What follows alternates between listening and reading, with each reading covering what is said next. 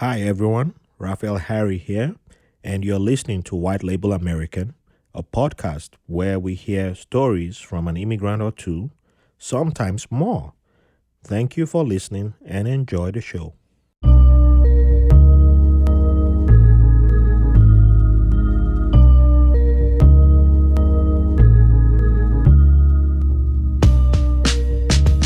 Welcome to another episode of White Label American. Thank you all for joining us today. Um, I would like to give a shout out to my Patreons for your support and for helping us build community. Thank you to each and every one of you. And for everyone listening, if you'd like to join us, uh, here's an invite for you to join us and help us build community and help us go forward because um, we're just getting started still and we have not yet yet where we want to be. So um, please join us. You can also get our t-shirts at vetclothing.com. And um, if you can't right now, we understand things are hard. You know, it's not easy. The pandemic is still happening. But you can also show support, either giving us five stars, liking, sharing, you know, spread the gospel around your friends, loved ones. Push us out there, okay? Um, without wasting your time, let's jump to today's guest. I have one of the good friends of this podcast. She's also a fellow podcaster. And we're going to our neighbors up north. So, another white label Canadian today, I guess. I, have given a little spoiler, but that's all the spoilers I'll give. So, today's guest is uh, someone with a background in mechanical engineering. Um, she works as health uh, in healthcare in the IT sector of healthcare as a product specialist associate. But there's so much more to this person who is a fantastic woman.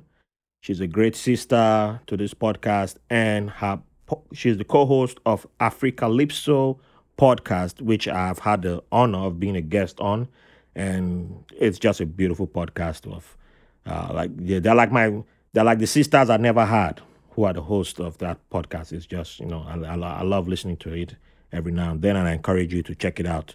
So, without wasting your time, I welcome Matilda Bakare. Thanks for that intro. Hi, hey, everyone. Anytime, anytime. So, how are you doing today, Matilda? I'm good. I'm happy it's a Friday. Um, it's still cold here, but you know what? It's fine. It's Friday. Uh, has your has your has your weather been going cold and warm, cold and warm, like yeah, like last week. Oh, I think we have somewhat similar weathers, but like um, I think we have more snow. But last week it was really good. It was like proper proper spring, but then now it's it's back to being cold. Yeah, it was like um, yeah, spring and then not. Like what? It's like real, real spring. Yeah, take off you know, all the winter. Let me put on my shorts and some I'm, people almost take out their winter tires even. Uh, oh yeah, you guys do winter tires. Yeah, you guys. Are, oh, you guys don't? I don't, I don't know what that is. I've heard wow. about it. I think in Germany too they do that. I'm like, yeah. Well, I'm not. We're, we're not that gangster yet. Maybe upstate New York. no, we're not. We're not. That's why I can't move ah. past um, the the borderline of New York City. Like, uh, you, have, you you have to like you know give me a very great incentive to make that move. Like, uh, move. Yeah, I've I've heard of winter tires. I'm like, yeah, miss me with that. Miss me with that. Because I mean, I love snow, not that much. Not that much. Mm-hmm. I think it's something. I think a lot of Nigerians. I don't know if you recall the time when they were doing snow challenge or whatever on Twitter. No, I I think I may have. Was it when somebody? I know there was somebody posted a video of uh, a car driving somewhere in Canada and mm-hmm. they, they, they, it was just like a field, white field. and they mm-hmm. noticed there was something moving in the middle, and they were like, if if they offer you a visa to come here, will you still come? People were like, uh, yes. yes. Honestly, yes. It was that, but there was also a time when I think someone posed um posted a picture of themselves in snow and they were talking about how they had failed the IELTS um a couple of times, but eventually they're here. And then some people were yabbing them, and then other people in support of that, I guess, started posting themselves in snow as well. What was IELTS? Like, um, so it's this English exam that you have to take to um go through the immigration process. Oh. which is weird because we're Nigerians. I We were know. colonized by the British. I know, right? English, yeah. But it's just one of those processes. So Oh. I, I find it funny because like snow looks nice and a lot of people always like they want to experience it, but probably not in the in the same way we I get mean, it until you experience it, then it changes. I mean, yeah, I, I, I it, the first time I saw snow, it was woo, so beautiful. I was inside. Every outside, ah, I see sun shining, see snow. Look at deer running. Hey, I bet. Let me. I, this look like it's so warm. Let me go outside. I can wear t-shirt and shorts. My mom was like, "Uh, you you don't have health insurance, my friend. Will you go and put on Oh, clothes and cover yourself?" America. And I was like, uh, uh, America. "Yes, yes. Don't, don't bring up your Canadian socialism here. We don't do that. Yeah, We- I was about to be like, wow, capitalists. that's the ghetto, but we- okay. We're capitalists here, man. We, we, we, we love we love paying for our health care with our Do lives. you really? Do you really? you can tell me the truth. There's no need Uh, to I lie have to here. defend America now. I'm like, America, America, America. Uh, yeah, that was another thing. I was like, what, what, why are you talking about health insurance and all that stuff? I'm, I'm, I'm, I'm like, what, what, what is this woman talking about? She's like, come and sit down here. Where are you going? You want to go and you want to bring Bill to me? Just came to America, bringing Bill. I said, but it's out, it's nice outside. Look at snow. Then when I got outside, even with the jacket, hey, that's so cold. Hey, hey, no, mm-mm. Eh, you didn't, you didn't explain the code. They Then- don't explain the code. it takes cold for it to then- snow. And they then forget that part. the, the the slippery ice, the driving. Uh, when when you start seeing all the other layers, and then after it snows, how it turns dirty. You know, you see the white for the the white ice, then the snow looking all beautiful for that first few minutes. Like, oh, so pretty. It looks like a Christmas card. Oh yeah. Mhm. And then Next it day. ah, ah, they're like, wait, wait, wait, it's dirty. You're like, uh, you going to clean it? You want you were you going to make it clean or what? Like, Things ah, they should tell you. why, why, why, why they not sending a picture of the dirty? Like, who, who would take a picture of the dirty snow and s- advertise it? Yeah. uh, but anyway, let's jump in to you and uh, get to know, uh, meet you officially. So, before we dig into your background, well, it's still part of your background. Mhm. Your name, Matilda Bakare. It's really your last name, Bakare. The most, the the, the back. I, I I- I've known a lot of Bakares, Mhm. but I can't recall when and where. But the last Bakare I recall is um, um, Is it the pastor? the pastor, yeah, because he was in the news Ah. again yesterday. So and I, I watched. what did he do? Uh, well, I think he was talking about. Um, it, it was still God that told him about Buhari. Oh, the person that's going to. Yeah, it was God. He come was still insisting that. God told him that Buhari uh, was was the right man to rule Nigeria. So, but he, he he's recount he's recanted his support for Buhari. I'm like, bro, make make up your mind. He's a fake guy. That's my opinion, sure. So, but you're not related to that guy. Not at all. Okay. Bakare is a very, very common last name. It actually is. Um, I think it's it has roots in Islam. Yeah, I, I, I- I wouldn't be surprised. But Yeah. for you, where where um okay, so what tribe are you from, or what part of Nigeria, and what part of Nigeria are you from? Yeah, I'm from Ogun State, specifically Ijebu East local Ooh, government Jabu area. They're strong. Yeah, They're strong people. yeah. We eat gari for breakfast, lunch, and dinner. Ijebu Gari, that until where I drink that one. Really, it's the best gari. It is. Someone should come and fight me Well, well, for drinking, for drinking. for drinking specifically. is it's the best true. for Eba. I remember growing up because um Ijebu people use Ijebu Gari for everything. Like we literally use it for eba, we use it for drinking and everything. So growing up, I had never tasted any other type of gari. And then I went to my friend's house and I saw yellow eba and I was so confused. I was so, so confused. But it is better for making eba, to be honest. But don't let my ancestors hear that. Okay, I won't. I won't. I won't. So, um, what's the meaning of uh, Bakare? Actually, I have no idea. I just thought to ask you since you know I'm like, wow, man, you know, I've heard that name so many times. So I act- yeah, I actually have no idea. I wanted to find out what it was, but all I ever get is it's Islamic and it's um so Yeah, it, it might have Ara- Arabic Yoruba. roots. it has Arabic roots, but I Oh, don't okay. know that it's it's you know one of those names that um have Islamic roots, Mhm. but then Islam that has spread to other countries and they make it theirs because it's primarily like you're not going to say Bakare outside the Yoruba tribe. hmm So um I I'm, I have no idea what the meaning So is. it's it's probably pronounced. If we go by the Arabic pronunciation, then it will probably be pronounced maybe with uh with an I or Hmm. something. Yeah. I, okay. I, I, I'll You look that up. Threw that out to me. I I'm gonna look into it. Yeah. I've never I, I just I just thought to- about that. I, I just thought about that. Like, huh? You know, maybe. yeah. So you're one of the few Yorubas that I know that have a first name that's considered English. Yes. Because Yorubas are very loyal to Yoruba names. They Yes. stick to it. So is there a story behind your names? I can I think I understand it because um even my my parents have English names as well, both Okay. of them. Um, but I think it's because my family, although we have my great grandfather was um a Muslim, but then well, Muslim-ish, because um well, we're descendants of like the everybody is really a king and queen in in like Nigeria, but like my grandfather was one of the lineage, um, one of the give me one second. The Royal, family? Yeah, royal family. The royal families are, tend to be they work differently. Like it's it's large. It's large. Like yeah it's very large there's a Mhm. lot of um royal families but in my village they do it there's four families they rotate it around okay. so he grew up in a traditional worship but with islam as well you know Oh. yeah like you know where they they kind of worship two gods because it's like why not Yes. so they were Islamic, but just by the virtue of being in the royal family, they also had to con- um like take part in traditional rites and all of that. But then my grandpa grew up Muslim, but then he went to a um what they call them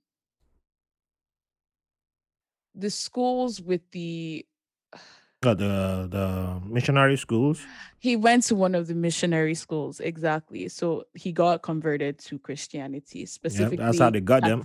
That's how they got them That's how they got them. exactly so that really explains my english name Okay. so once he converted to catholicism i feel like that's my dad was named english like he had an english name his middle name is yoruba as well but then i think after my dad it, it's probably an attempt to not have me go through life difficultly i think. I think that's the thought process of a lot of um a lot of nigerian parents in their generation. I feel like they want you to have an ease moving through the world kind of thing so they want to give you an english name and a yoruba name so that like you can go by matilda and it's like easy for the colonizers and st- that's my thought process i've never actually asked them Mm. but um i have a yoruba middle name but i've never gone by that Do you want to share that, or you, you can? yeah for sure it's Okay. adeola yeah it means crown of wealth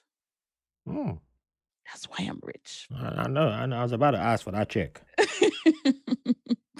but um yeah that's that uh, that's very interesting because i've never actually thought about my names meaning anything because i feel like when you grow up with yoruba names like your first name and last name Yeah. a lot of people as- ascribe that to their being like um like their personalities i had a friend nifemi and like she was like a lot of people always love me and stuff like that but she felt like it had to do with her name and to Hmm. clarify her nifemi means like to have love for you and then Oh, okay. but the full name is Oluwa Nifemi, which is God loves me, but then it's short form Nifemi. So I think Yoruba people um v- really, really um care about names, but I think that was probably lost in lost in tradition in my own lineage, probably. So I, my I think are the the name thing spreads across um, tribes and uh, eth- ethnic groups. yeah. But um, yep, me, I, I don't think I would have even paid attention to my name if I hadn't uh, come across the book of names that my um, I think it was my older sister that had that book, and I was about eleven ish, ten between ten and 12 mhm. So Yeah, I, I just started reading all the names, so I got to know the meaning of my my first name and then my last name. And so my first name was a Hebrew name, and then my last name hmm was um, technically Celt, um, Celtic, um, Celtic or hmm Celtic. And um, yeah, of course, obviously, in that kind of book wouldn't have Ijo names in it. So Yeah. Yeah. then one, a few years later, it occurred to me to ask my mom, like, "Hey, what about my Ijo name?"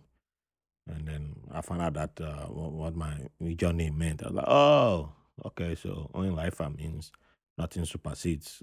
Um, nothing supersedes. Nothing is two meanings. Either nothing is greater or nothing supersedes God, which is technically the same thing.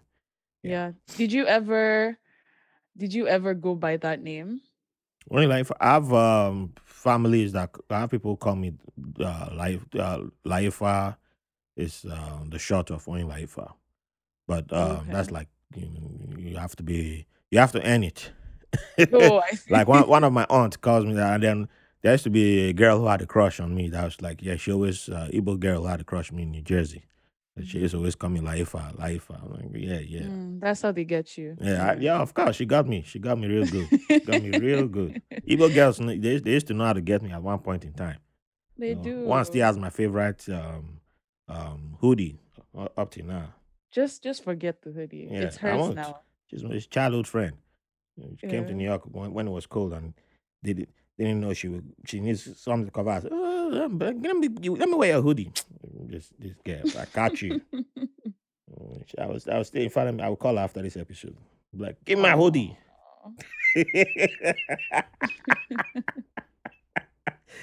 Uh, so you uh you you you and your um you you're from Ogun State. Uh, but were you Mhm. born in Ogun State? No, I was actually born in Lagos. Lagos. What part of Lagos? Hmm. Good question. I don't know. Okay. So where where you grow so up So the thing is, yeah, I didn't really grow up in Lagos. Um, I was born there, and I think my family was there for two years or so. Um, I don't know where they lived. I I feel like I haven't asked my parents a lot of questions about like, you know, myself and stuff like that. But as far as I was conscious, we lived in Port Harcourt. So Oh, my okay. dad That, that that's why you, and I we have good flow. Okay, makes sense now. Oh, you also lived in Port I'm a Pitakwa boy. Eh. Pitakwa. But that's the weird thing too, because while I was I lived in Port Harcourt for a bit, I don't also like I, I feel like I don't really have roots anywhere because so at two we we moved to Port Harcourt and then I was probably there from two to about four. And then my dad got transferred to the Netherlands and I was there for two almost three years. Then then we moved back to Port Harcourt. Hey, And what, did your was dad do? um oil company, you Oh, know, you know the I, vibe. I I was about I, I could have guessed that because you mentioned moved Netherlands and then back to Port Harcourt. I was like, there's only one company that you know. Oil. Yeah, yeah. So um and then I was there I was probably in Port Harcourt after that for another 2 years and then I went to secondary school in Lagos. But I was only there in like boarding school. So I would go back and forth because my parents still lived in Port Harcourt. So for like longer breaks I would be in Port Harcourt, but I never really got to experience anywhere in its entirety, I feel. So, yeah. Okay, that that makes sense because all this time I've been listening to you, I was like, yeah, I can't place your accent um, to Lagos and there. not to Ogun State either. I, I couldn't place Ogun State. There's something about, especially for Ijebu. Ah, Ijebu, Ijebu is strong. There's a specific, yeah, there's a Ijebu is strong. accent. Woo, Ijebu. I don't start fights now, but there's, there's something I would have said. But you know, I, I, I Did you? once uh, Were you about to Ijebu name. say age factor? The the what? Okay, never mind. The H factor. Yeah, I thought that's what you were about to say. Yeah, something close to that. The uh, uh, uh, Shagamu or Sagamu. You know, there's that Okay, one. it's okay. too. Let's move on. Let's not fight. yeah. Ah, it was my neighbor who told me. In, in fairness, so yeah, when I was in Ibadan, I was like, wow, wow, yeah, Ijebu. Oh, yeah. Wow. So, yeah, I, I was like, ah, uh, Matilda. I was like, wait, That's why I, I was like, wait, I, I, I gotta know this this name Bakare, but Bakare is Yoruba, but she Mhm. doesn't sound. She doesn't give me Yoruba vibes per se. What are Yoruba vibes to you? Ah, no, don't worry. Won't- I don't. I, I don't want the Yoruba demons to start coming out now. Hey, come hey, for hey, you, They'll so come. yeah. They'll come. But anyway, they, they should come. They should come. I like that. Uh, they should come. Just Nigeria Jollof is not winning right now anyway, so they can come. it's true. I, I eat all jollof, so you know, I, you take us. I actually exclusive. I like I like Ghanaian jollof. Like I don't mind it. It doesn't like the jollof I know, but Hey, it's not bad. hey, hey. Hmm. The Yoruba demons, you know who to go after now. Not I. okay, so now being that you moved around a lot, um, what will you consider your favorite childhood memory, and where is that from? Oh wow. Um, I would say um it's really weird because I don't have a very good memory of my childhood. And I have this conversation with my friend who remembers things from literally when he was two. hmm Um, but for me, I don't know if there's something maybe traumatic, I don't know that I might have experienced, or maybe just moving around a lot made it really hard to pinpoint things in my memory. But I can say the second time we moved to Port Harcourt, um, in primary school, my mom used to come for me late, like come to pick me up late. So there were kids that their parents always came to pick them late, that they put us in the gatehouse. So I and a friend would sneak away and go behind the school, um, the school buildings. And it was this place with a lot of like high tension, like wires and Yes. like that. But we were kids. We really didn't know that it was dangerous. So we used to go there literally after school every day. We'd go play, we'd go uh, pick snails. We used to collect snails, uh, put them in mass sets and kind of like open air so they'd survive and stuff like that. And then I guess that ended when the big auntie in quotes, that was the name of the principal. We were just coming out and she she saw us coming out from the place and she said, No, no, no, come here. Where I was trying to run back. And then she she beat us and then yeah, my hand swelled up and stuff like that. So it's a favorite, it's a fond memory for me.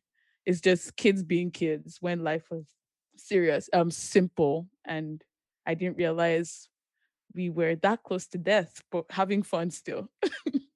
Yeah. Uh, right. In, in Nigeria, there's so many times, and uh, I think I think if if we are able to have full access to the videotape of our childhood, we'll, we'll probably see that we've been close to death a lot more times than we we ever considered. Yeah. yeah. So, um, yeah, and I, I remember um the first time. Uh, I think they forgot to pick come pick me up. I, I was in Jos, and they had me. They, was they forgot. yeah, well, that I think so. I I, I think so because it was read at school had closed, and Mhm. it was a police primary school, and I was there for I was in nursery school. I was like last uh, the, the the last class in nursery school before, that you graduate into primary school from, Yeah. and they didn't. Nobody had come to pick me up, and I was the, at the end of the day. There were only two kids left at school: myself and and a girl. So they took us to the police headquarters, which was right across from the school Yeah. and um, there was they were talking about taking us to uh, the state TV or NTA to go on, you know uh, lost but found nonsense. That's how it used to be those days. Yeah, they'll, they'll bring the child because I, I remember watching a whole bunch of kids and they were like, "What's the name of your your mommy? Mommy? What's the name of your daddy? mommy's name My- is Daddy. my mommy's name is mommy, but, but daddy's name is daddy. so they asked, they asked me, they were like trying to get that information from me, and I said, I know, I know where my house is, but my house is far. But if someone you know will take me, I can direct you home. And they thought I was kidding, so they got um a, a police officer was uh I think yellow fever, yellow fever, yeah. that was what- his name. that no, that's what we call them. You know, the ones who wear the yellow fever uniform. They, they, they used to direct traffic. That's why I, I don't know how that nickname came about, but those guys that the, the the least respected police officers out of the whole police officers. I don't, I don't know how much they pay those ones, but the, uh, the traffic cops. But their nickname was Yellow Fever. Yellow fever. Yeah, because their uniform was yellow, used to be yellow and black, I think, back then. So he put me on his motorbike and started uh, trying to get me home. And I'll tell him, take uh, take a right here, take a left here. Nah, I don't I don't know that I don't know all these roads nah, anymore. that, yeah. But yeah, make, he he look he he wouldn't believe because I was a kid. I was tiny. So he would go ask an adult, uh, um, is this this road? Yeah, I say yes. So he would continue and then I mean, make make a left. He, he, he won't believe. So he will, he will go past and then go ask so but he will go stop and after they'll say, Yeah, go. So that that's why that journey I was like mad at this guy. Like, man, this guy is not listening to me. so as soon as we got to my house, we finally made it home. I just jumped off the bike and ran into my house. Like, bye. Wow. Left it like it's about wasting my time. When I got home, like maybe 30 minutes ago, but he was busy doing. "Ah, I need to ask. ah, I'm not sure if this boy is taking me. I don't know where this boy. This boy, this boy no road. Let me go ask. Let me go ask the adults to confirm. So I, I got mad. I was mad at him already because I was angry. I was like, man, this this guy wasted. Ah, no, as I ran in, my my mom was like freaking out. Like, what? Where you coming from? We, I sent somebody to go get you. They got to school. There was no kids left at the school. Like, man, I was probably across the street. So, you know, uh, then the man came. Ah, madam, I just came to check if this is his house. So, yeah, I'm like, why would the child run into the wrong house? Into the wrong house. That man was crazy. What age were you? Ah, I don't, I don't know what age I was. I was, but I was before the age of. Uh, I was, I was around the age of six when we moved to Benin City. So, well, Mhm. I was probably four or five. Do you have a vivid memory of your childhood? Um, the dark stuff, not really. Well, some of the dark stuff, yes. I still remember a lot of. No, not a lot, but there's a lot of the dark stuff that's very traumatic that's been blacked out. There was a Mhm. psychology class that I, I attended, in one of my college classes, and the professor actually talked about the brain having the ability to shut off um hurtful Traumatic traumatic experience, experiences that Mhm. it's in a way of it's a way protective uh, measure and Mhm. it's you know so it shuts it out or darkens it or you know blackens it whichever way, terminology you want to use but Mhm. yeah so there are a lot of things that happened not, not just to myself but a bunch of the kids were all uh, molested Oh in- wow. yeah a bunch of us were molested and um it's just that, that part is blacked out it's Mhm. blacked out. I, I know I can only see like one or two people once in a while, but most of it is blacked out. But uh, and then the beatings for the languages, I used to speak a bunch of languages. Yeah, the beatings I used to receive because they were mad I wasn't speaking English most of the Uh, time. that's a very Nigerian thing. I then- don't get it. It's And then when I when I when I when I got older, and everybody like uh, was you, you don't you don't speak outside you don't anymore. speak that language. you don't speak yeah. Yoruba like uh you, you all don't remember beating me when I used to, and they're like, oh no, I don't.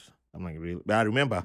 I was the guy doing the Yeah. beatings, and nobody even told me they could speak Ijaw. Nobody told me they could speak uh tree. Uh, my mom speaks tree. Uh, house. There were people. Everybody spoke like multiple languages in the house. But I Mhm. thought I was it was I was the only abnormal person because I used to speak like a bunch of uh yeah, speaking Yoruba, I was speaking Hausa, and it was just from the kids I was playing with. I was speaking all the languages, you know. So yeah, they, they, got a beat out of me later on. So yeah, so stuff like that. I remember being yelled at and the confusion, and then you know, but and then yeah, but a lot, most of it is gone. But I remember that the- some happy memories are still there, like um, hailstorm falling in Jos and Oh, run, yeah. running outside with bowls to go. I don't think it was really that sensible, but yeah, kids. You know, like, yeah, Kids. go get ah, God send us ice block. Come on, let's go leak. like, I've uh, always wanted to visit Jos. I heard like it snowed there before. yeah, it's it's not. Yeah, I think it, it's not. Uh, I think once every 40, 50 years it snows. Yes, yeah. Uh, there was hail, and the, uh, the hailstorm. That's what I remembered. Um, yeah, there was hail that I remember from my childhood. I couldn't. That's why I couldn't shower, take a cold shower. Uh, Mhm. couldn't bathe with cold water because we didn't, we didn't have shower. It was you bathe with cold water. I couldn't bathe with cold water as a kid. Even when I moved to Benin, um, it, it was until I was around 15, 16 that I started bathing with cold water. But people used to hate hate on me for that because they thought I was just being Bougie. special. Yeah, I was being bougie, but Mhm. I was born in Jos. It was cold Yeah. it to me. So Couldn't use the cold so water. e- even after I took a bath and you know they I still have memories of um shivering. Even after a warm water bath and I was wrapped in towels and I was still shivering. Yeah. I have memories of that too. So uh, so with your moving around Nigeria and your being around Nigeria a lot, where do you consider your favorite Nigerian city? I wouldn't say I moved around like that. Okay. Because I I really only primarily lived in In three um, places? either two well, one that was outside Nigeria, but only two places in Nigeria. Okay, so, So your your Lagos- your allegiance, because Lagos not just like there's places in Lagos too. So your allegiance is to which if you want to identify you now, because like me, I go by Pitakwa. I'm a Pitakwa. I can't be. I stayed in Lagos for a few. I stayed in Mhm. Ibadan. I stayed in Benin City. Benin City made me. I mean, the, that Benin City made me. Without Benin City, I'm not who I am. But I'm a Pitakwa boy. That's that's that's what I identify as. And that's what you identify I'm as. a Pitakwa boy. That's that's that's where one of the the well bunch of my nicknames came out from there. But there's the nickname that uh I- it shall not be said here right now because the, that person has too much money. So I, I, they- named me after somebody who had too much money. The, um, Dangote. no hell no, not that one. Eh, Oh, this, this one, this one, Otedola. no, no, th- those are those are supposedly legal people. Oh, yeah. the ones that have money but like don't declare it. Uh, yeah, I think that's what he was under. Yeah, he was under that category. That category. But he was no a known drug guy Ooh, in Port Harcourt. okay. Yeah. I don't know him. that's that's why I don't identify as Port Harcourt because I don't. Um, every time I'm in my parents' house, I'm very mm, kind of sheltered. Like there isn't, and Port Harcourt is not safe. Eh, Everyone knows that. the Garden Right? City used to be safe. When On ah, they started kidnapping before I left. They knew I was leaving, and they said, "Okay, we can start Uh. kidnapping. Let, let, let's start." I was like, "Yeah, y'all can go ahead. Now I'm gone." Yeah, I guess it's in my my like most of my consciousness. It hasn't been safe. So Mhm. um, I I don't think they really. I never really moved around freely there. If I'm to identify, What what what area in Port Harcourt were you? Um, um? Woji. Woji. Okay, Yeah. So um, how about you? Elekahia Estate, Oh, okay. and I stayed in Agip. Uh, that's Oh. when I came to say goodbye, because I did that. You know, came to say goodbye to the farm. Uh, came to Agip Estate. Like, all right, I just sign up, and then I stayed in GRA Phase Two also. oh, okay, Yeah. okay, around that area. Yeah, by Waterline. Yeah. Yeah. I I never yeah I was very sheltered in Port Harcourt. So even though I understand it to an extent, I wouldn't say I really identify with it because sometimes when I hear things about Port Harcourt, I'm like, huh, did I not know that? Um, I would say I, I really identify with Lagos, specifically Magodo, because that's where my school was, and Okay. then my auntie also lived there. So um after like on midterm shorter breaks we Mhm. would go to her place and because she was really busy and she's like my mom's older sister my mom is the youngest so I, I think she her kids were like much much older so she wasn't in that care like caregiver role or anything so she'd open her house up but after that that's your business. You you fend for yourself. Like she makes sure you eat and everything but then after that you entertain yourself you you do everything for yourself. So i got the chance to move around that estate and that area and really i guess that w- those were also the years that i was like my developmental years i would say. So Mm. i pretty much identify magodo Magodo. in lagos So yeah it- Um, is that it? So is that the name of the estate? Uh, is that yeah it's an estate okay? I've, I've, it's I've- on the mainland Okay, I was just trying to recall if I had been that way. 'Cause I, I, I walk out Lagos small. I walk out Lagos Yeah. small. Um, it's the, the name sounds familiar, but I'm, I'm just yeah checking my it's pretty close to keja Okay. Oh. yeah Oh. Okay. I've, I might I might know one yeah yeah boy in Atlanta. Who, whom I think that might be where he was staying. yeah My classmate in Ibadan. He still owes me like 10 bottles of champagne. Yeah, yeah, boy. Anyway, we'll move on to more. This is how you identify people. Mhm. Oh yeah, the it- things they owe you. Well, it's the type that promised since I he came to America before me, but before I left Nigeria, he was the type who was like, when you come to America, I got you, man. I got you. And I was like, okay. I arrived in America, I got you, bro. Hey, we need to come to New York. I will take you to a club. I was in Virginia. then you came. I was like, well, okay, um, when It's- you want to fly? I was saying ticket. That was like uh, 2000 and, 2008. I was saying Nice. ticket, and I went to Middle East, came back. Where are you? Where are you, man? Let me come and spoil you. You have not been spoiled in America. I said, yeah, my brother. Uh, I, I don't know what to tell you again because I'm still waiting for the ticket. then I moved to New York. I'm like, I'm in, I'm in New York. Now, ah, but boy, I live in Atlanta now. Come to Atlanta. I said, "Eh, you know what, bros? Just, yeah, as they say, it is well. Just be it is well with you. it is well. Now he still does that though. He will call me out of the blue tomorrow. My guy, when are you coming? Let me treat you. Let me. Have you? You, you will drink that ten bottles of champagne. Why will I drink ten bottles of champagne? What if I do ten bottles of? I'm old now. I drink one bottle, I'll fall asleep. Oh, wow. Old age. Old age, it's real. Ah, I beg. No do, no do. That guy. But yeah, he'll, he'll be hyping me on the phone. I'm like, I don't ask you anymore. Just give me the plane ticket. It's not expensive. Like, ah, that, that, you want where your email? Give me your email. Text her, nah, nah, nah, nah. I say, okay. I'll be, um, yeah, yeah, yeah. As if you didn't have my email all these years. I haven't changed it. yeah, I think he was the one at Magodo. I was like, I know that name. I know that Yeah. name. He said close to Ikeja because I was, you know, taking buses. Uh, Lagos. Uh, man, forget. They, they're bringing some memories there. I love the city. It's busy and it's it's lively. There's always something to do. I just wish they would do better. Like the government would do better. It, it's time for Lagos to It- expand. I to mean, be honest. Lagos, Lagos should have. Uh, I mean, if if they just had those years, like the Tinubu years, uh, all those Mhm. guys, if they had, When you say those a- years, I I don't get because Tinubu is still running Lagos. Well, yeah, I agree, I agree. But what I meant is from the Tinubu years, right? Mm. If you just had, you know, some take like the people who have ruled Ghana, like if you just had half of them, you know, in those like, people like, ah, but corruption, like forget corruption because corruption is everywhere. It's not like this. Yes. But I, I, I lived in Bahrain. Bahrain is like Bahrain is smaller than Lagos.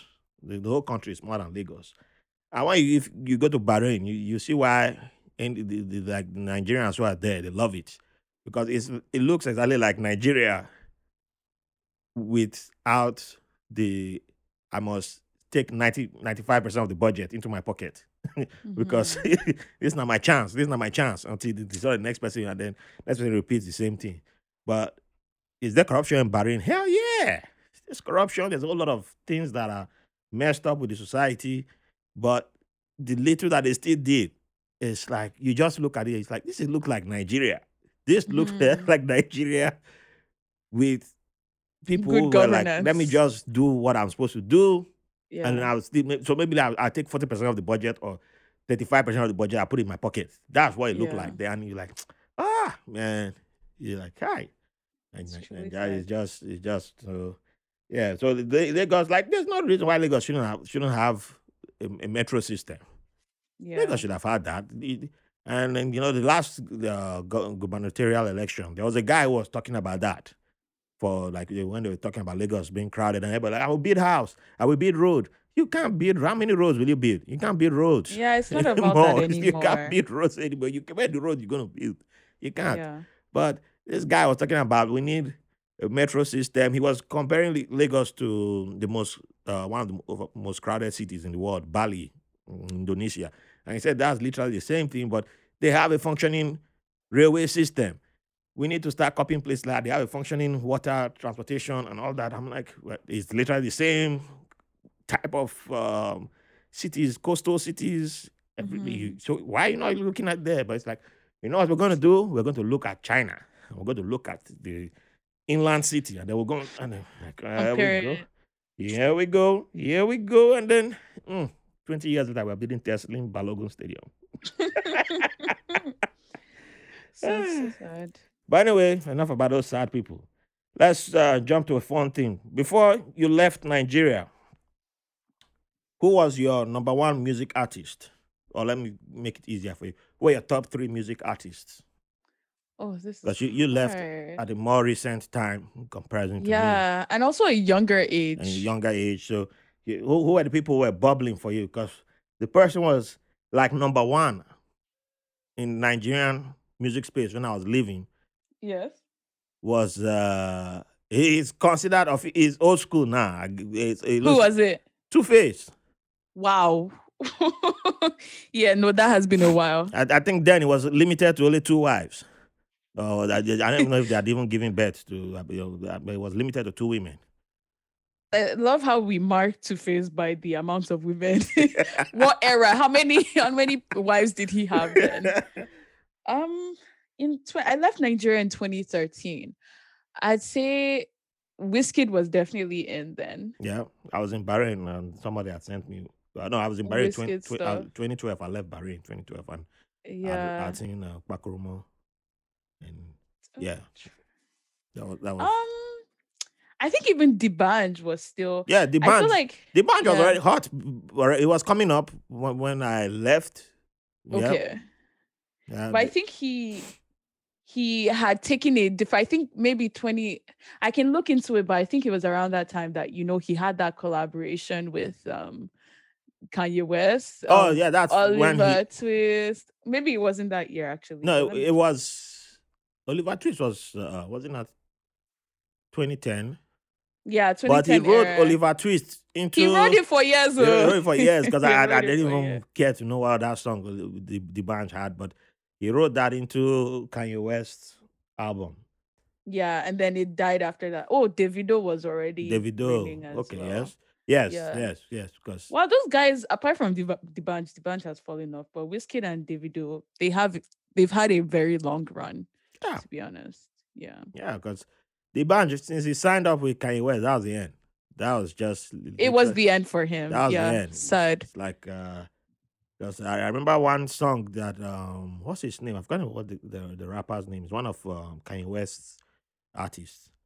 Mm-hmm. And they were like featuring D'banj. I, I listened to the song. I was like, wait, wait, wait, wait, I didn't hear D'banj. Where did D'banj voice? I said featuring D'banj. So I had to watch. I don't watch music videos. I don't go watch a video.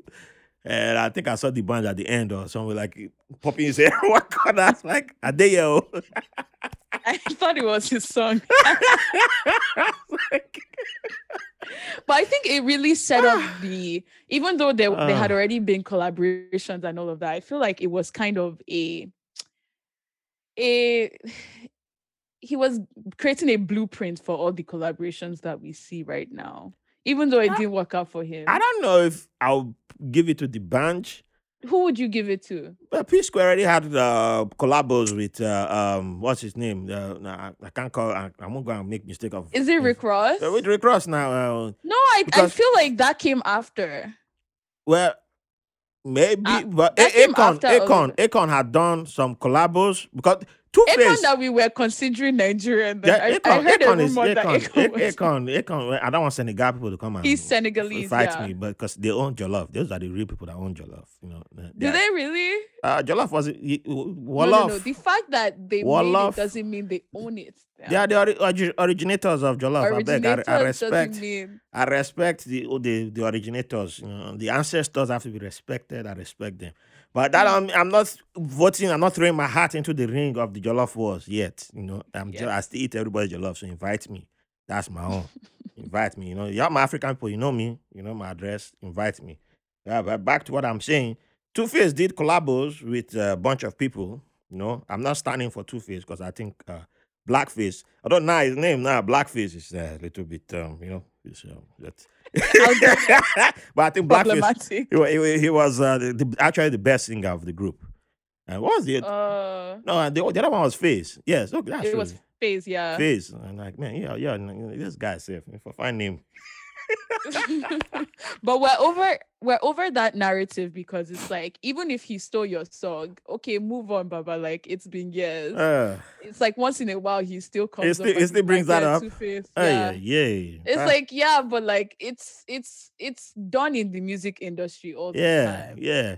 I, I mean, the, the the, song the bang. Two Face was the first one to br- blow out the success and Yeah. you know go across out of Nigeria's borders into and start going across into other countries and then uh make it outside of even Africa. You know, the, But I guess okay, yeah, Two Face. I remember there was this song with like, was it Beenie Man or something like that? well, that, um, that song, uh, "You Are My African Queen," people underestimate that song. You know, people still I meet for the first time, like, "Ah, you Nigeria, my favorite song. You are my African queen." And I'm like, God, Yeah. man, yeah, yeah, yeah, gonna get the other songs that have come out. Yeah. like no, that song. A lot of guys got girls with that song. Surprisingly, not me. It didn't work for me, but yeah, a lot of guys. It worked for a lot of people because it just seemed like uh, I, I have African roots. Well, how I know you got African roots? You're my African queen. You're my, favorite African song. queen. so that I probably that song made it pretty far, and um, it. Uh, yeah, I think from Two Face probably still eating from that song. he probably is, but he's also another person that has longevity, even though it's not on the same scale. But yeah, he's still he's still in the scene. hmm Yeah, Good for him. I mean, I, I can't. I've, I've seen one or two songs that it was featured on. I, I as soon as the song started playing, I can't remember the song. So it's unfortunate. I've still, if you ask me about Two Face songs, it's his that his first or sec his second solo album. I think that's one that Mhm. I still have. was it that- Grass to Grace or something like that? yeah, yeah, yeah. That's the one that um you find me bumping my head to. All right. So before we bounce into you being in Canada, we shall take a quick break and um then we dive into your journey outside of Nigeria. Hi everyone, your host Raphael Harry here. I can't believe we've gone past our one year anniversary of doing White Label American. I've had the privilege of speaking with some amazing people sharing their modern day immigrant stories. And you've allowed this Nigerian immigrant to share parts of his immigrant journey through this podcast. Also, one of my goals of this podcast is breaking down artificial walls that keep people from getting to understand each other. Based on your wonderful feedback over the last year, I think we have done a decent job in breaking down some of those walls. We would like to continue and expand on this mission, but we need your help. I've had an amazing time creating and producing episodes for this show largely on my own. We have a lot of ideas for new and exciting content to expand upon the mission, but we need direct support from you, our listener, which is why we have created a White Label American Patreon page where you can make a one time donation or become a sustaining contributor where you can get access to exclusive content, help me interview upcoming guests by submitting questions, and even have the chance to sit down with me for a one on one conversation, either virtually or in studio. So, if this podcast means something to you, and if you really love this show, think about becoming a sustaining contributor and donating by going to patreon.com slash white label american pod thanks for listening and for the privilege of your company so welcome back and now we're about to catch a flight and sail out from murtala muhammed airport because that's the airport you left through right Yes. okay so i can, I can guess that one right so now let me see. Okay, so unlike most people who've been on this podcast, they flew to the United States, and um, you still flew to the Northeast, but to our neighbors up north. So, what what airline did you catch? hmm.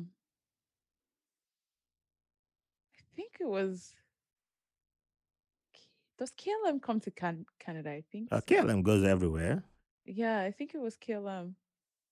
So you stopped at uh, Schiphol in Amsterdam.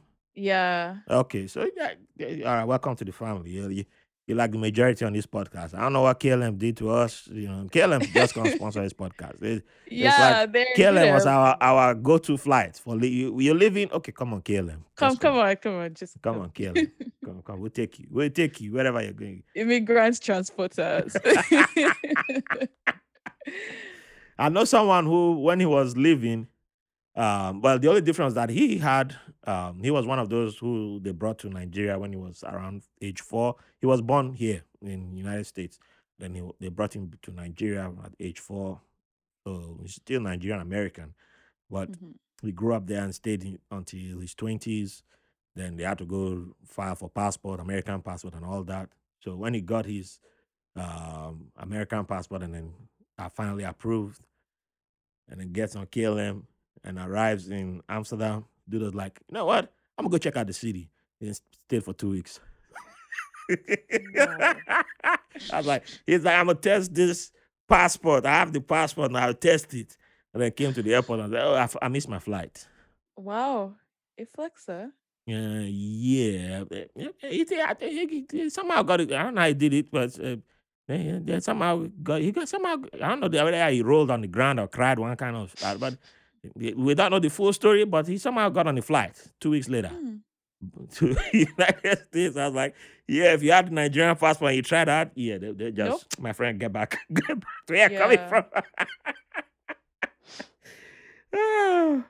So you left Nigeria 2013. Um, why did you um choose Canada? And um, was was it was there a particular reason why you chose the city you chose, or you know, how did that all come about? I feel like it wasn't really a decision of mine exclusively because I actually thought I was going to Covenant um, for university. So Ah, I came no here Covenant. primarily for school.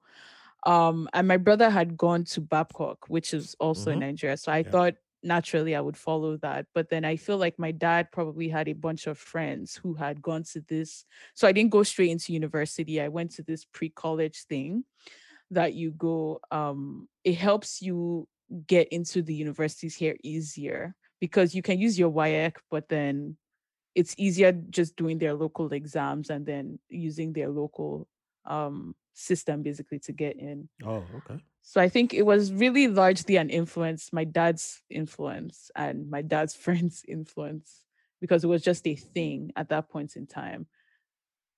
So the the preschool program uh, was it in Nigeria or over? No, it was in it was in Canada. It's um it was in Hamilton. It was also in Ontario, the state or province that I'm in, Okay. but it was further away from here. Mm. So yeah.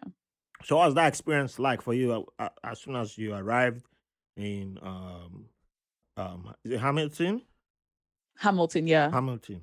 And what was that experience like for you the first time you arrived Mhm. and you, you, it's like bam, you, you start your Canadian life.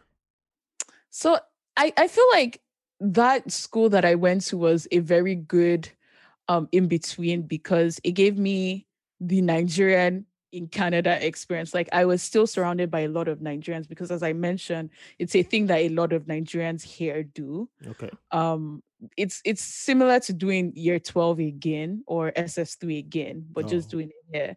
But it's for international students. So I was surrounded by a lot of Nigerians, a lot of other Africans, a lot of Asians and stuff like that. So I still had like the international experience, but in Canada. And I feel like for that year, I didn't really get to experience Canada fully because I was still um in Nigeria almost in my mind. Yeah. When you're surrounded by Nigerians, like yes, you have more freedom as well. That's another thing that I loved. I had a lot more freedom than in Nigeria. And um, yeah, but it wasn't that first year wasn't as much of a shock because I was surrounded by Nigerians. And our teachers then too were pretty much they they knew you were coming from an international country. So they didn't expect you to be anything else. So Mm. yeah. Okay, It was less expectations, uh, pressure on you. Yeah. Okay. So um yeah, I, I get you on the the Nigerian thing. It's like easier to be and so you're saying it was easier to be in a bubble. Yes. Was pretty much a bubble. Um, and I feel I find that even now, um, so there was a point in time that I pretty much branched out and started having more non-Nigerian friends and not that first year. I meant Mhm. like at some point in university and I got to experience more of Canada. But now I'm going back, especially in the pandemic, Yeah. going back to having more Nigerian friends. And I'm realizing that like you're like you're you're able to live like you're in not you're in Canada, but your your mind is kind of thinking somewhat Nigerian to an extent because you're still influenced by the society you're in and everything. But right now, my everyday like talking people I talk to, people that I go out with and stuff like that are Nigerian. So yeah. So there's a pretty big Nigerian community where where you are. Yeah, specifically in the city I'm in. I've Okay. never been in a city where there aren't a lot of Nigerians, but they they're plenty for here. I see. Well yeah. I see. So if you get a job offer to, uh, let's say somewhere like um, Seattle Hmm. Uh, or Oregon, Mm-hmm. Would I go? yeah, would you take it? I mean, yeah. Great job offer. Yeah, I would go. Like, yeah, I I'm already not at home. That's the way I think. I don't even currently I don't actually know where home is. And I think that's a an issue I've always had Hmm. because we've moved around and stuff like that. And I don't really remember a place where I was at for long enough to be like, this is my home. So if I got an offer really anywhere, we move. Like we move and I can adapt to any I might not be as happy, but I'll move. Yeah. well, I I hope if you get an offer somewhere that you'll be happy. I just mentioned Mm. Oregon and um, Seattle because I don't. I know Seattle. I have somebody in Seattle, but I think the Nigerian community is becoming sizable there. There. But Mm. yeah, but Or- Oregon is like very, very, very white, very white. yeah, I think the Yeah. black population there is like three percent of the state. wow. Yeah, That- that's why I'd still all, all drugs are legal there. wow. You said it so confidently too. So ju- it's, that it's- is it what- just the law. Just they just passed the law. I mean, if the white, if the black, it, I'm not saying it's because the black population is three percent, but who knows? I mean, if it was ten percent, maybe they'll be like, maybe just Hmm. weed. Don't let them have more than that. You know? More than that. But um, That's yeah, crazy. yeah, so I mean, but it's a very, uh, it's supposed to be a progressive state. Um, I don't, States. I don't take my chances, but I'm, I'm I love New York, I'm- I'm New York City. I'm good here. New York is very diverse. It's very you find everybody here. Yeah. Sometimes not to my liking. wow. There's too many. Uh, I, I, I see some Nigerians. I take cover. Like, nah, I'm Ghanaian. now." Why? I switched to my Ghanaian. so you did you did mention that um you were that person that was mostly around white people and stuff like that. Yeah. Um, what was your motivate motivation for that? Um, Because- I, I yeah. think growing up in Nigeria, you know, for your family, family in a way, had put the anti-blackness without realizing that they were putting an anti-blackness in me. So I didn't want to be around um black. Why would I be around black people? It's like, yeah, I've been around. I grew up around black people. I've seen, and okay, now I need to go out into the world. Well, I don't need to be around Mhm. you people anymore. And that was the idea. And well, you've not heard of racism. You've not heard of uh, the rest. But um, it's not like I'm going to the world to go be with uh, people of color. I'm just like, hey, everybody will accept me, you know. And ta-da, then you start figuring out like some neighborhoods they have vigilantes, some places they got this. I mean, Middle East was still like the coolest place I've been to. Mm. But as a man, you have certain privileges that you know count for for you because uh, I've been with Stephen Bob walking around with my um, colleague who's um, uh, she was she was of uh, she was Filipino American Mhm. and um, you know there are a lot, a lot of Asian women over there were in the human were trafficked as uh, Wow. escorts. Yeah, well, that's something I didn't even consider then. But you know, she, she but this my colleague, fellow shipmate in the navy, and we go to the market to the souk. You, you see the way men grab. It's the same way to do it in Nigeria. You know, when you go to some markets, and Yeah, the Come- market. Auntie, come yeah. and buy that kind of thing. But here it's like the, these are not Arab men even doing the grabbing. It's men from fellow countries like India, uh, Bangladesh, South Asian countries, and um, and neighboring. But it's that entitlement because they feel like they just assume that since she was with me, she might she the probability is one that she's an escort. So come and buy something or come see what the wares they have, but it's there's no respect to the grabbing, to the pulling, Yeah. you know, and she will have to cause that. And then when she starts yelling, then it's oh, you're American. Oh, then it, it changes, but they still go still have, they'll still continue the approach. And as Mm. a guy, then I was out of tune with it. Like, hey, you know, yeah, yeah, I've because I've seen something like that in Nigeria. So I'm like, just just let them be. You know, I'm just like, but it didn't make sense to. I didn't get it when most of my um, shipmates who were women would be like, hey, are you free? Uh, I want to go to the souk to go buy stuff. Well, We just need a Mm. guy to follow us. You know, it's not like they couldn't do it themselves, but they just wanted a guy to be there because you know, and this when it wasn't just white, black, different groups of women. They were just you know, but they wanted guys around just to avoid that harassment and stuff like that. All plays into me not being around people because I was like, I don't need to be around my black women. I don't need to be around people. I need to. I'm doing my own thing, but I was doing my own thing to the extent that I was totally an island and not Mm-hmm. even in tune with anything happening. And then one day it's like it starts to hit me, and I'm like, oh man, I was. uh as I was supposed, and then that's when the period where if you meet me, I'll be calling myself a feminist out loud and all that. Yeah, Oh no, I, the yeah, worst people. yeah. I, I was, I was, I was a complete douche, you know. Yeah. So yeah, that's why now I don't even call myself a feminist, but I support all women's uh, equality and Mhm. women's rights and everything. And but I, I don't, I, I, yeah, I don't think I'm qualified to use that word. So yeah, but yeah, so it, it, it's for me that's you know it's the process I'm still growing into, but yeah, it's something I had to uh, I had to come into like a real like even when I talk to family now, they don't- still don't understand. You know, there's no way they can understand it. Like the ones who've never left, you can't. How you, how you gonna explain anti-blackness to them?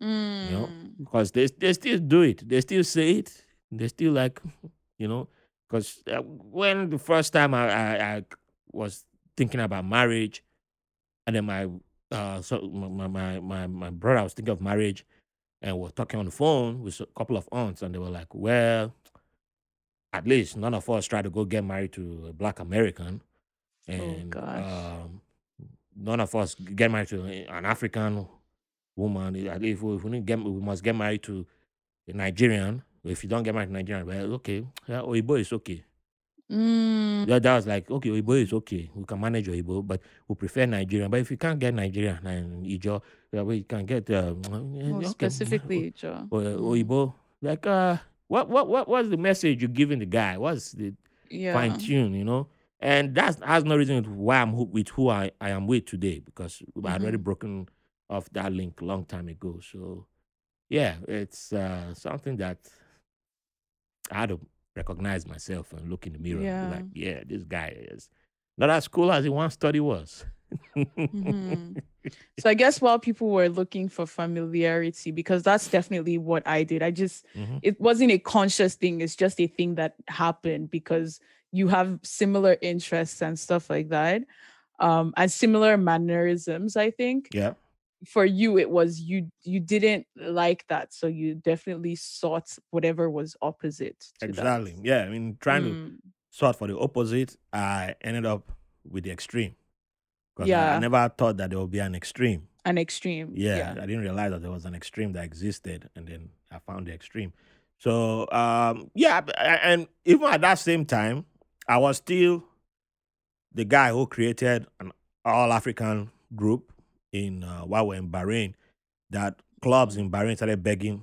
That I don't know how they got my number, but they started calling me like, "Hey, bring your party to our club. Bring it, bring it to our club. My friend, my friend, we have come, come, come, come. We'll give you my club. You know, don't even pay. We'll give you come, come bring your party because we started a party on someone's rooftop, and they were like, they were Africans who were higher ranked than myself. But I was bringing the, all the Africans tend to just meet me, and I collect their number. And I, I asked this guy, like, where you from? He said, Togo. I was like, oh, you know, there's another Togolese on the base. He said, I've been here for five years. I've never met any other guy from who was Mm. born in the same country like myself. I was like, uh, this guy has been here for four years. So how come two of you have never met? This is a small base. And I put two of them together. They're both high ranked guys. Mhm. And they're like, wow, man, thank you. I never knew I had a brother. So happy. So they're like, come, come, come, lunch.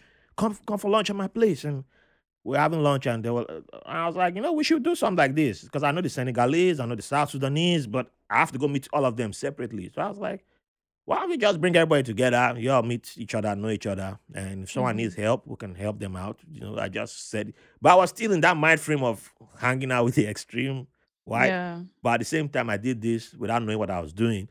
And they were like, What do you need? I said, If you guys have more resources than I do, so provide, give me the assistance I need, I'll take care of the logistics. I'm a logistics guy. Mhm. And that's how we started the first African party. Uh, unfortunately, by the time I left, it collapsed. But Mhm. it became huge. It became huge that, yeah, I still have photos and all that stuff.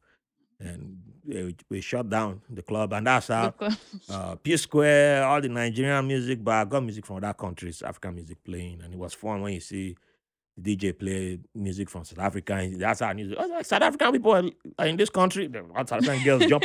Ah, my music, my country music. I'm like, oh wow. Wow. We met people from. Uh, first, I met a black Libyan. That was the first time. She told me she was French. I was like, oh, nice to meet you. And then she walked away, and then somebody, oh, you met the Libyan sister, and then they played music from I think an Arab song, and then she jumped and started dancing. And they told her I was the guy that organized the thing, and then, oh, the attitude changed. Mm. the footballers, volleyballers, a whole bunch of people were introduced to me. They were all Africans. But my mindset was not that I was, you know, finding familiarity with my own people. But now I understand why people gravitated towards me.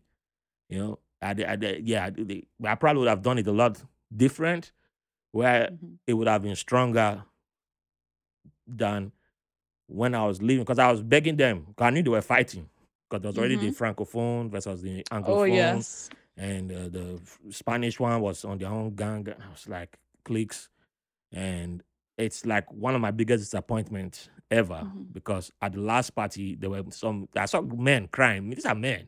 Uh-uh. One of the Cameroonian guys came there and was crying. I said, "Bro, you know, you know this this party. As soon as you leave, this is the last time we'll all be in the same room together celebrating." Ah. Aw.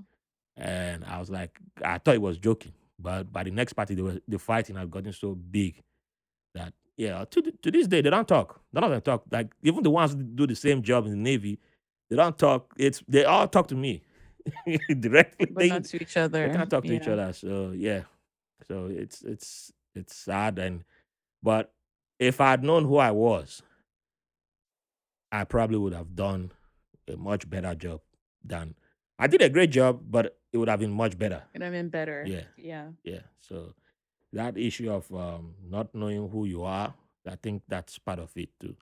Mhm. So yeah, I think that's part of the reason why I just took a break from the whole thing. uh, Um, ended up in Brooklyn too. uh, Like it was so much responsibility, but now if, if if I get to do it again, yeah, I know what to do. to do. Yeah.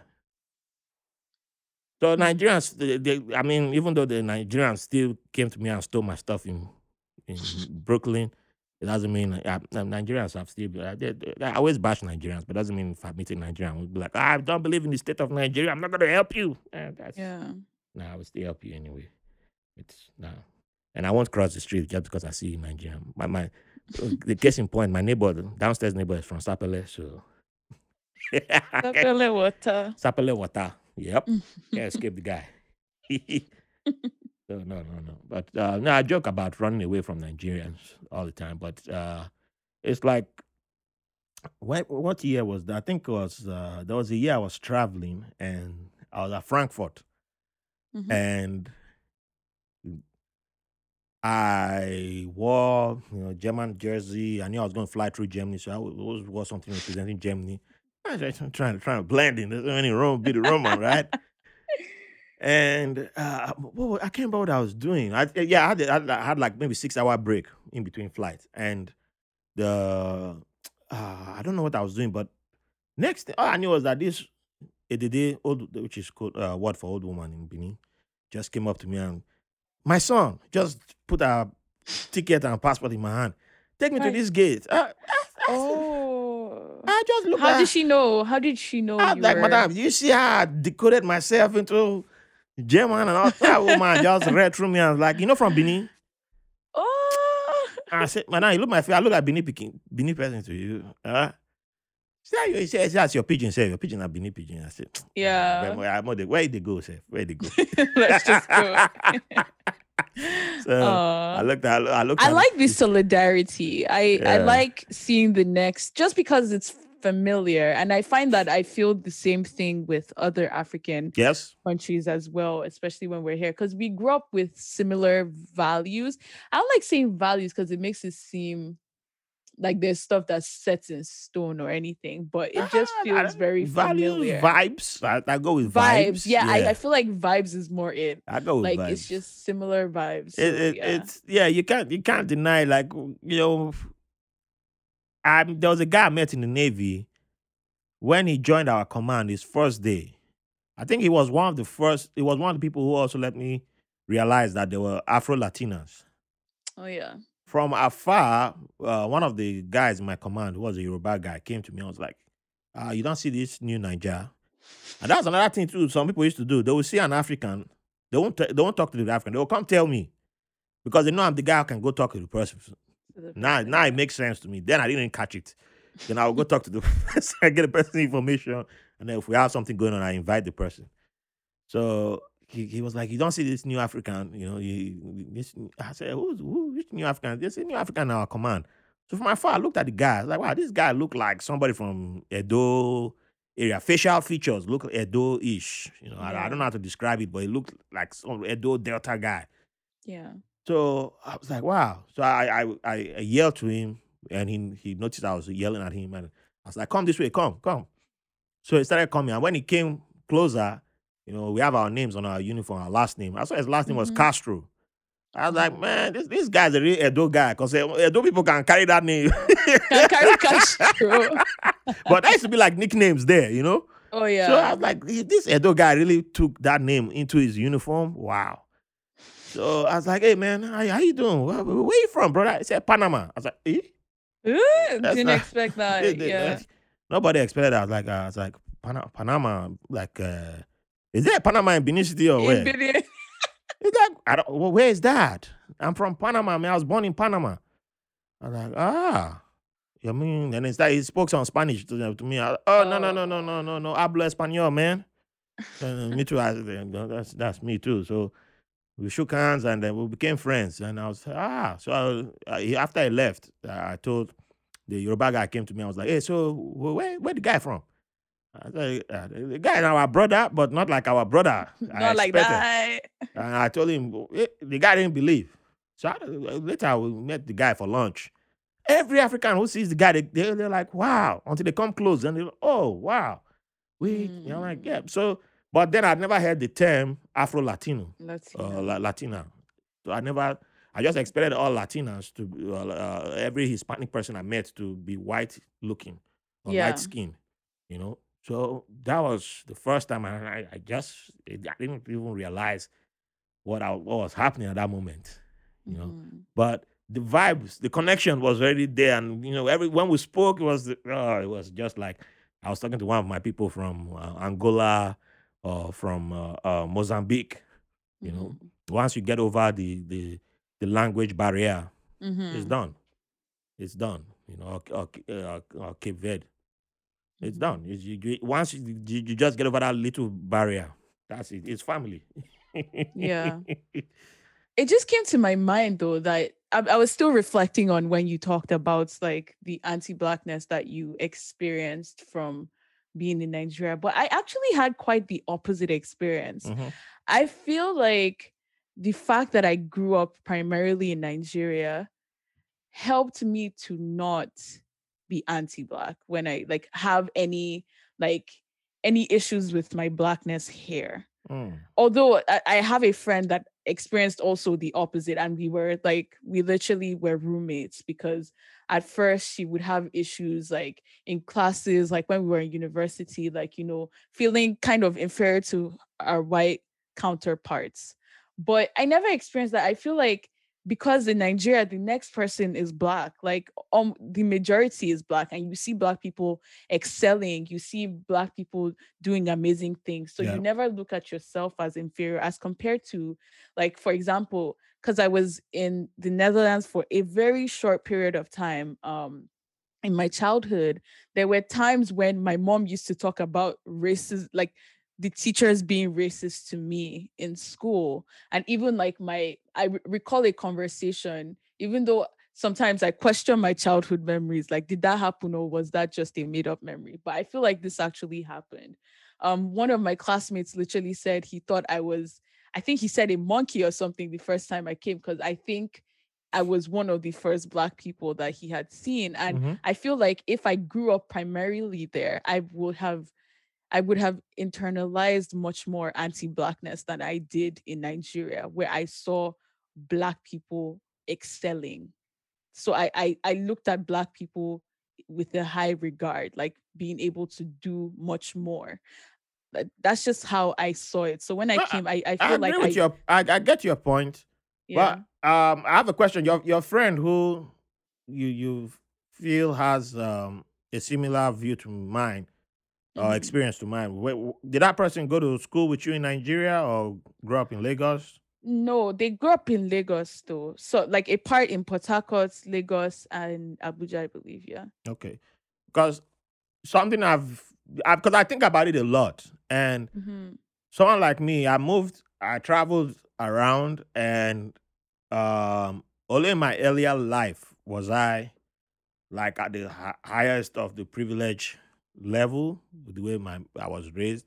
But even with that, there were still things that I, you know sometimes memories come back, and I hear language that was used by family, like oh these these people were dropout. When they say these people were dropout, uh, like when they cast this um, castize um, castigate people who, uh, who smoke weed, it's like is Mm. is black people they're pointing at uh, they drop out from college they, they're bad and all that those languages it was black people were always pointing at so some of that you know it, it, the, the programming already begins you know and then when they point at excellence who were they pointing at you know the state tv who were they playing on tv when i was in benin city for music you know there were a lot of black musicians who i did not Mhm. get to know of on tv because I, I watch tv but on radio, I heard a lot of them, but I never Mhm. realized that these people were, you know, were the black, great- and I never heard them being talked about for greatness. Mhm. Now, when I look to uh, my interactions with certain people I started meeting along the way, you know, when I started, especially when I started hanging out in the hoods, I became the black Republican, black conservative, because I had developed this um, need to, to defend conservatism from the background I'd come from and from the ideology I'd been fed. That Mhm. When someone is like, hey, you know, this war on drugs is not right, you know, I'll I'll fight you. I'll be coming up with points like, no, government needs to go harder, you know, death sentence, and you know, there was stuff. But who exactly were they going after? You know, who were the bad people? Who, who was I pointing out as bad people? It was black people. That was my point. That I'm looking at black people, and then, but when you look at many people who had the anti-blackness, who had been fed the anti-blackness, be it from church, from religion, and whatever, in Nigeria, there's is, some people had access to certain education that removed that from them, and if some people, their families, they were fortunate enough to have the family that knew that this is not this is something we need to remove from you, this is something we need to program into you because it's a programming. If you don't feed it into the child, the child is going to come. Like I mean, for years I used, I used to be like, okay, I want to dance to Fela music, but this man's a bad man. That was the thing I was still saying. Was a bad. Man? Why is he a bad man? Because he smoke weed. Now, if you smoke weed Mm. and you're a bad man, that means who are the people who smoke weed and are bad people? Black. Black people. you don't know any white person who smokes weed. Huh. But the first time I saw racism in Nigeria was from a white person. Hmm. But we didn't know racism because why white people, all the white people are good. All the white people come from America to come preach in churches. White people are reverend fathers. White people are, and you start seeing glorifying whiteness to another level Mhm. without realizing that anti-blackness is there because you start looking for uh, um appreciation for the white gaze. Mm-hmm. You're feeding into that. And it's all this, you see it in even our government. You see the way our government behaves. Look at when Macron visited Ni- Nigeria and you see, you see how celebrities jump The up way and they're down. Acting. Kim Kardashian visited Nigeria. Oh, everybody Wow, start behaving like yeah. you're like, what are you? Why are you behaving like you won't behave like that if if a black uh, the first time Beyonce visited, you saw it was toned down a little bit. I mean, there were still people over overdoing it, but you saw the difference. I remember when Jay Z Mhm. came the first time, people still were measured because it's a black. You feel like I'm, I want to show my equal. Look, even when they Mhm. challenged Fifty Cent, that those days, you want to show you're equal because you see a black person. You want you want to show I can show that to a black guy.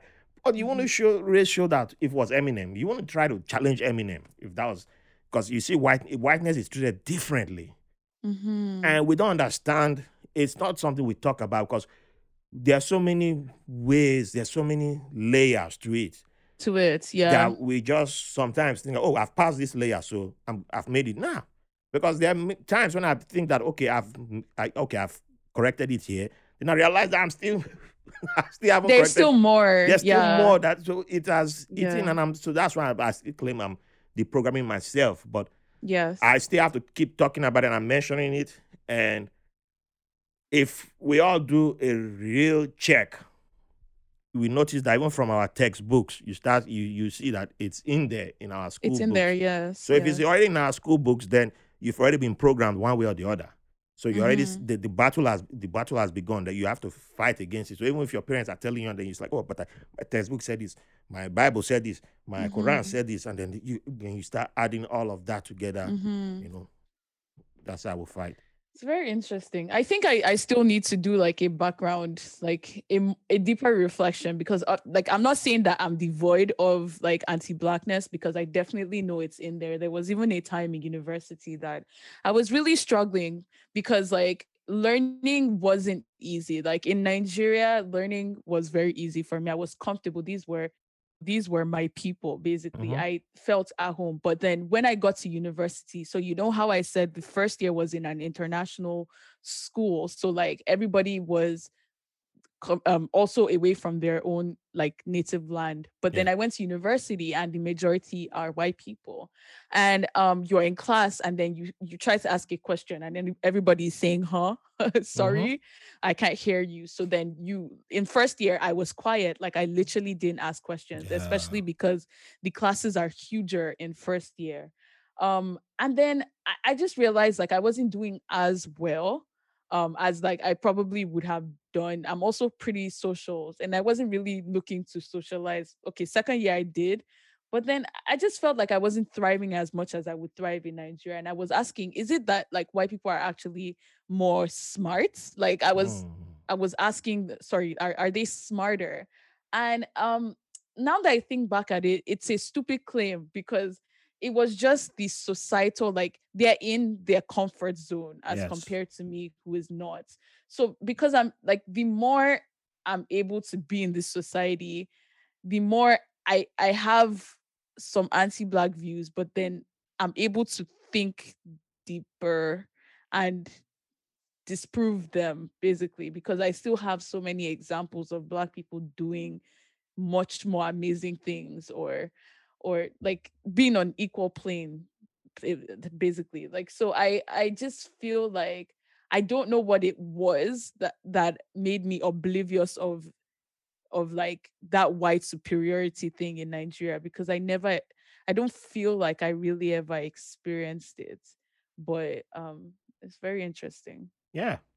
yeah Well, we shall definitely do one episode where maybe we will just do an episode where we just talk about anti-blackness, the whole episode. yeah yeah it's there like we, we even talk like i'm a black woman and like we Yeah. talked about wearing weaves and like straightening your hair and stuff like Oh, that I, I used to be one of those guys that was like, "B- why black women wear weaves? Wear your natural hair. And then Ah. like, I mean, then like, what? Why is it my? Why? What? What is my business there? What? And then, I'm, but I'm still the guy who who- is she? Is she wearing weaves? Is she wearing uh, natural hair? Is she? Did she cut her hair? Is she wo- um, wearing hijab? Whatever. I'm still going. Woo, woo, baby. Baby, uh, how are Yeah. you? I'm, I'm still gonna whistle, and I was still, hey, babe, get- you want my number? I'm still then uh, then I'll still go online and start complaining about our women. Our Uh-huh. women don't have pride in themselves. You need to be an African. I'm like, wait, wait, wait, Uh, wait. then What, what, what exactly are you doing? What are you doing, man? What are you yeah. doing? so, but all that is also rooted in anti-blackness. It It is. It is. is It is. So there, there's a whole lot of language that uh, we use, and even even the, the, the fact that you know we, we we feel bold enough to come after black women, like we know it's it's a different energy we use to attack black women. Mhm. It's also Yeah. part of anti-blackness. It Yeah. is There's just so much. I feel yeah. like our society definitely has to do a complete restructuring to be devoid of that. But uh, until then, we'll get there. we'll get there. we'll get there. The more we keep talking about it, and you know, I, I believe it still falls on us men to keep calling it out and keep saying it and not be afraid to say, "Hey, this exists." Because you Mhm. know, if we, it, it, it, a lot of people act like it's a woman's problem. It's not a woman's problem. It's us. It's us. It's us men, especially who we are the ones who perpetrate it the most. So we, we have to call it out, and you know, women have figured it out a long time ago. And I don't. I, I don't think so No, actually f- the majority of women. Well, I won't No, say like our women back home is different, but I would say okay. Well, I, I, I would the, correct the myself. thing is like in Nigeria, I feel like with at least in the topic of like hair and like all of that, it's Mm-hmm. one of those things that it's been internalized to is to a point where we believe that it's our choice. Yes, So it's like I, I there was a conversation on Twitter recently where the uh, people were saying that you can't wear um your natural hair or braids on your birthday because it's not it's not um like it's not an out like it's not elegant or it's not like it's not a a like it's I don't know how to explain how they were they were saying it, but like it's almost like your actual hair or like natural hairstyles are not elegant or stuff. So wearing a weave, straight hair, and everything. But people were like, "How can you say the hair that grows from my head Mhm. is not cannot be worn on events and stuff?" So it was just yeah, well, that wha- conversation. The, the final thing I'll say on that is that uh, tw- Twitter arguments. Uh, I just do it mostly for entertainment. No, but I promise you, people actually, and if people actually sat down, sta women anyways, sat down and asked themselves hmm the same thing, a lot of us will agree with it, but it's just it's not a thing that Twitter almost makes it voices things that we don't necessarily think about, but there are still social rules we follow. Yes, Yeah. I, I like I like that. There's still social rules that we follow. I- agree with that. All right, so I have to start wrapping up, and um, I love this conversation though. It's a great conversation because you made me even address things that I haven't addressed in myself for some time. Mm. So, um, where should I go now? Should I go with? Uh, I want to find one fun thing to ask you about. Okay, should I visit Hamilton now? Right? I've never been to Canada before, but let's say I decide Hamilton is You going to be my first port of call. I'm, I mean, I'm still waiting for un- Uncle uh, Trudeau, or Trudeau, or whatever his name is, to to tender my official uh, invitation. You know, I forgave him for the Mm. blackface thing, uh, but well, black body because he did the whole body. He, he did the it right. body. You gotta do it right. If you're gonna do blackface, do the whole body, and you know we can talk. So he has to invite me as a black guy. I qualify for state visit. You know, Mm. as part of the forgiveness uh, campaign. So um, I visit Hamilton now. What is the first meal that you're gonna say I should have? What is the first thing you say you're gonna say? You know, you gotta have this t- to say to claim that you visited Hamilton. You can't How- leave Hamilton without eating this. Okay, so I'm actually in Ottawa now. Bec- um, Ottawa is the capital of Canada. Okay, Um, Ottawa, Ottawa. Okay, I would say you should um try poutine. Have you heard of it? Yeah, yeah. the- someone in Toronto said that. Yeah, Poutine. that's that's what. I know the, the name don't sound sexy though. It doesn't sound It's like uh, like sexy it's cuisine. not about that. It's a lot of cheese. It's a lot of gravy and fries, and Oh, you know white people food now. Um, okay. Well, yeah. My, my, my German my German daughter will love that. yeah, no, it's amazing. Mm, mm, mm. So cheese. That sounds. There, there, there any meat inside? Yeah, no, no. It always like well, the actual poutine itself is the fries, the gravy, and the cheese. But then people garnish it with like different things. So I Oh. always have mine with like um beef and bacon and Uh, all come on, ba- those bacon unhealthy things. Don't come after me. You don't me. like oh. bacon? Don't come after me. Don't come after me. Bacon is overrated still. But Wow. don't come after me. I mean, it's a good it's a good stance to have. You'll live longer. Hell yeah. I will. Exactly. ah. All right. Your favorite Canadian artist, not named Drake. oh, who even listens to Canadian music? um, I don't listen to Canadian music. Uh, well, they're Canadian Um, artists. I didn't say Canadian music. I said Canadian okay, artists. Okay, just I, artists. I, I gave you. Why I can't gave I you. say Drake? Will he listen to this episode? If he listens to this episode, then yes, Drake. I love you, man. You know, you can call call me, call me, call me. We got we gotta do a remix. But yeah, um, It'd be Drake. I'd say he's the most. Uh, that is cheating. Justin That Bieber. is Aye, Justin he's Bieber. Canadian too. Oh well, I should have said not Drake or Justin Bieber. By Or the way, Justin, the oh, Beliebers. There's actually quite a lot. yeah, a lot of them. Tom Cruise is Canadian to- too. Yeah, they go to the US sing. and make it, but actual local Canadian music, I don't listen to. Hey, that girl who sang "Call Me Maybe," isn't she um, Carly too? Jepsen, yeah, Yeah. she's Canadian as well. Okay. Oh. You should sing another song after that. Now, don't come after me, that. please. oh, I beg. I beg. That, that song, that song is powerful. I don't think they're known primarily for their music industry, but Ah. there's definitely um there's definitely artists, but I feel like I still listen to a lot more American or Nigerian music. Ah, Right. okay, so um, the Nigerian ones, who, who's your favorite? Because Unfortunately, Burna Boy. I knew you were going to say Burna Boy. You, you people. You I'm such a mainstream girl. Ah. Uh, what they call the Burna Boy fans? I just found out recently they're called the Outsiders. I have never heard that. Uh, some, some, someone who is very in tune in Nigeria just told me she's going to come on the podcast soon. She said they are called the Outsiders. I was like, you know, get time. Oh, wow. I've never been one of those people that stand an artist and like follow every single thing they do and like like you you've heard about the what they call BeyHive yeah, the bee- BeyHive. BeyHive. Uh, I respect yours because uh, those guys are serious. because if they come for you, uh, they are serious. I mean, they will give me promotion, but they- are serious. I don't, I, can't, I don't think I can. I will just log off. I'll Yeah. just disconnect everything on my phone. Like, bye bye. but it's so interesting how you can like idolize someone that you've never met or will never meet. It's very interesting to me. But Burna Boy for his music, not his personality. Oh yeah, I, I, I, I- for that I agree because I, I can Yeah. honestly I don't. Uh, I'm not gonna say it, but yeah, he's, a, Yes. he's a Port Harcourt boy, so I still protect him.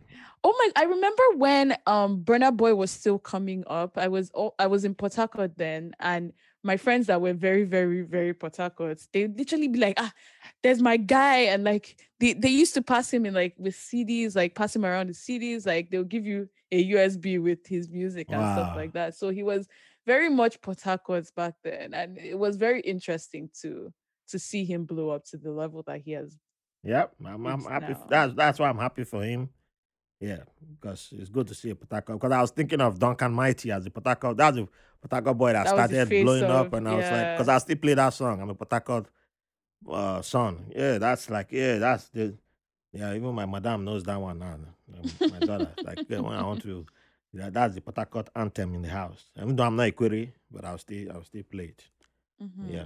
You have an amazing podcast, and we didn't even talk about that. You know, we have to give your podcast some shine. So let's, yeah, let's talk about your podcast a little bit. You know, okay. yeah, we, I know we're almost done on time. Sorry about that, but um, yes, Africalypso podcast. How did you come about that name? And you know, why, why Africalypso? Hmm. Um, well, there's a Lagbaja song called Africalypso. Hmm. Um, so you know That's when you're looking for yeah, oh Lagbaja was like my childhood. Konko I below. love I loved him. That's that song might be too too too. I don't know if you you're old enough for that song, but that song. For uh, Below, come yes. on. yes, Come on. Yes, and I'm I'm just I'm, I don't know you know. eh, eh, no, he he's a classic. Um and then it was it's kind of like the rhythm of Africa because there's like calypso the dance and everything. But um it was at a point we started podcast at a point where I was just reading some Nigerian like Nigerian and African books in general. I took a year off school to move to a new city and work um and i had a lot of free time didn't know anyone in the city that's why i said if i move to a new city i might be unhappy because i Hmm. realized i'm a people person yes. so i want familiar people not new people um and I was I was kind of lonely. So I started listening to a lot of podcasts and reading a lot of books. And I was like, there's so much missing in our history and about our society that we I feel like we don't talk about. And I was I was like, I can definitely start a podcast. And yeah, I talked to two of my friends and well, one of my friend at that point, and then the sec the second co-host joined. That's great. So that's how it started. That's great. And uh so what do you guys focus on on Africalypso for those who who don't know? A multitude of things. We like to rotate between three main like pillar points. So one is history, even though those require a lot of research, so we don't do as much of it, but we still try to drop it in there. And then we we also try to banter because our audience is primarily Nigerian and Nigerians don't like being and I'm generalizing, I mean Nigerians as a whole, life yeah. is already very hard. Mm-hmm. So even I, who listens to a lot of podcasts and serious podcasts, which is e- uh, uh, when I ask myself which is easier to listen to, it's like podcasts where they're not really talking about serious, serious things. Yeah. So we try to when we're talking about society or we're talking about um um, history, we try to add banter to it so that it's it's heavy things but delivered lightly. True. Um, and then we also talk about you know finances because the the idea was also to develop a community of like Nigerians but also Africans in general learning from each other and stuff like that. So yeah, that's basically what we do. It's a we cover a wide range of topics, but it, we always find a way to tie it back to Nigeria or um, Africa in general. Yep, and I can testify to that. You, you listen to an episode, you're just gonna go straight and give them five stars immediately. Like, yeah. Oh, thank you. these women know what they're doing, and it's it's a fun podcast to listen to. So, um, you said you did some readings, and oh, before you I jump to that, there's something you mentioned about moving to a, a new city, and you were unhappy.